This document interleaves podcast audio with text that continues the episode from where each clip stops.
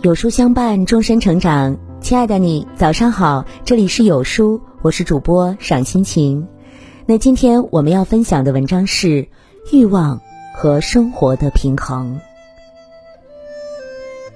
从前，两人同行赶路，途中觉得口渴，便相约去打水。一人拿出金杯，一人拿出土杯。拿金杯的人觉得自己高人一等，笑容满面。而拿土杯的人觉得自己很丢脸，自卑不已。然而他们却忘了，自己真正需要的是水，而不是盛水的杯子。生活中，人们常常被自己的欲望支配，而不满足于现状，不满足于原本舒心的生活，常常因为走得太久而忘了为什么出发。一生活舍弃一些无谓的贪念。生活的本质是生下来，活下去，最终选择一种姿态走向死亡。至于你是穿貂裘还是披破布，没人在意的。人们常常抱怨生活不顺，感慨命运不公，觉得自己没背景、没优势，过得很辛苦。然而，这世上没有绝对的公平，但是有相对的公正。富甲一方的人不一定身体健康，你羡慕别人瘦，别人羡慕你肠胃好；你羡慕别人的身世背景，别人却羡慕你的家庭氛围。断章中有句话：“你站在桥上看风景，看风景的人在楼上看你。”鹦鹉遇到乌鸦，笼中的鹦鹉过得安逸，野外的乌鸦过得自由。鹦鹉羡慕乌鸦的自由，乌鸦羡慕鹦鹉的安逸，于是他们便商议着互换。最终，乌鸦得到了安逸，但难得主人欢喜，最后抑郁而死。鹦鹉得到了自由，但长期安逸不能独立生存，最终饥饿而死。人生路漫漫，不能这山望着那山高，什么都想要。别盲目追求别人的幸福，也许那并不适合你。鹦鹉好看，又会效仿于人，喜获人类的怜爱，不愁吃不愁穿，却想追求向往的自由。乌鸦在天空自由翱翔，享受自然界的无限风光。却想得到不劳而获的安逸生活。他们都不曾从自身出发，考虑追求的东西是否适合自己，是否得到了会真的变得幸福，还有这幸福是否会长久。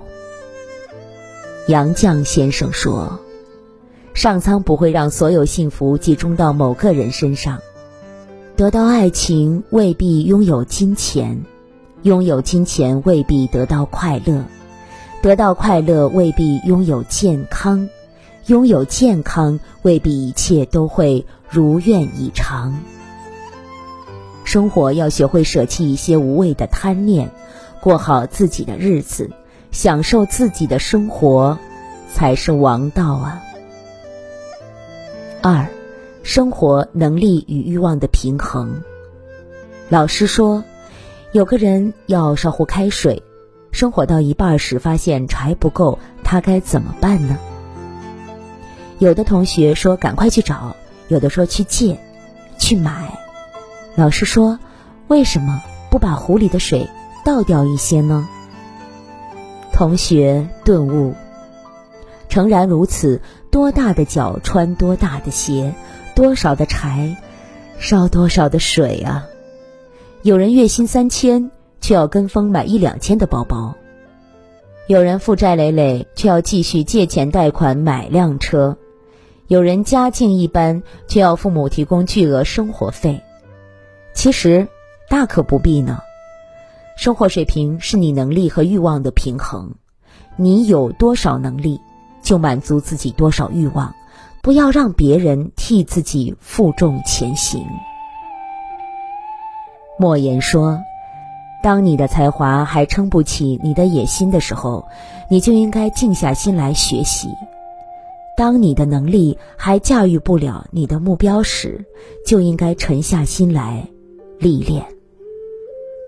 生活不是凭空变好，而是付出和努力的结果。你月薪三千，就不要学着月入十万的人；名牌傍身天天换，也不要羡慕和嫉妒。因为在你看不见的地方，你不知道别人付出了多少努力。想过那样的生活，就认真努力，埋头苦干吧。就算最后过不上向往的生活，但也一定比之前好很多。努力生活的你，值得生活给你点个赞。罗曼·罗兰说：“世上只有一种英雄主义。”就是认清了生活的真相后，依然热爱生活。三，幸福生活与欲望平衡的结果。《增广贤文》中有言：“良田千顷，不过一日三餐；广厦万间，只睡卧榻三尺。”拥有良田千顷能怎样呢？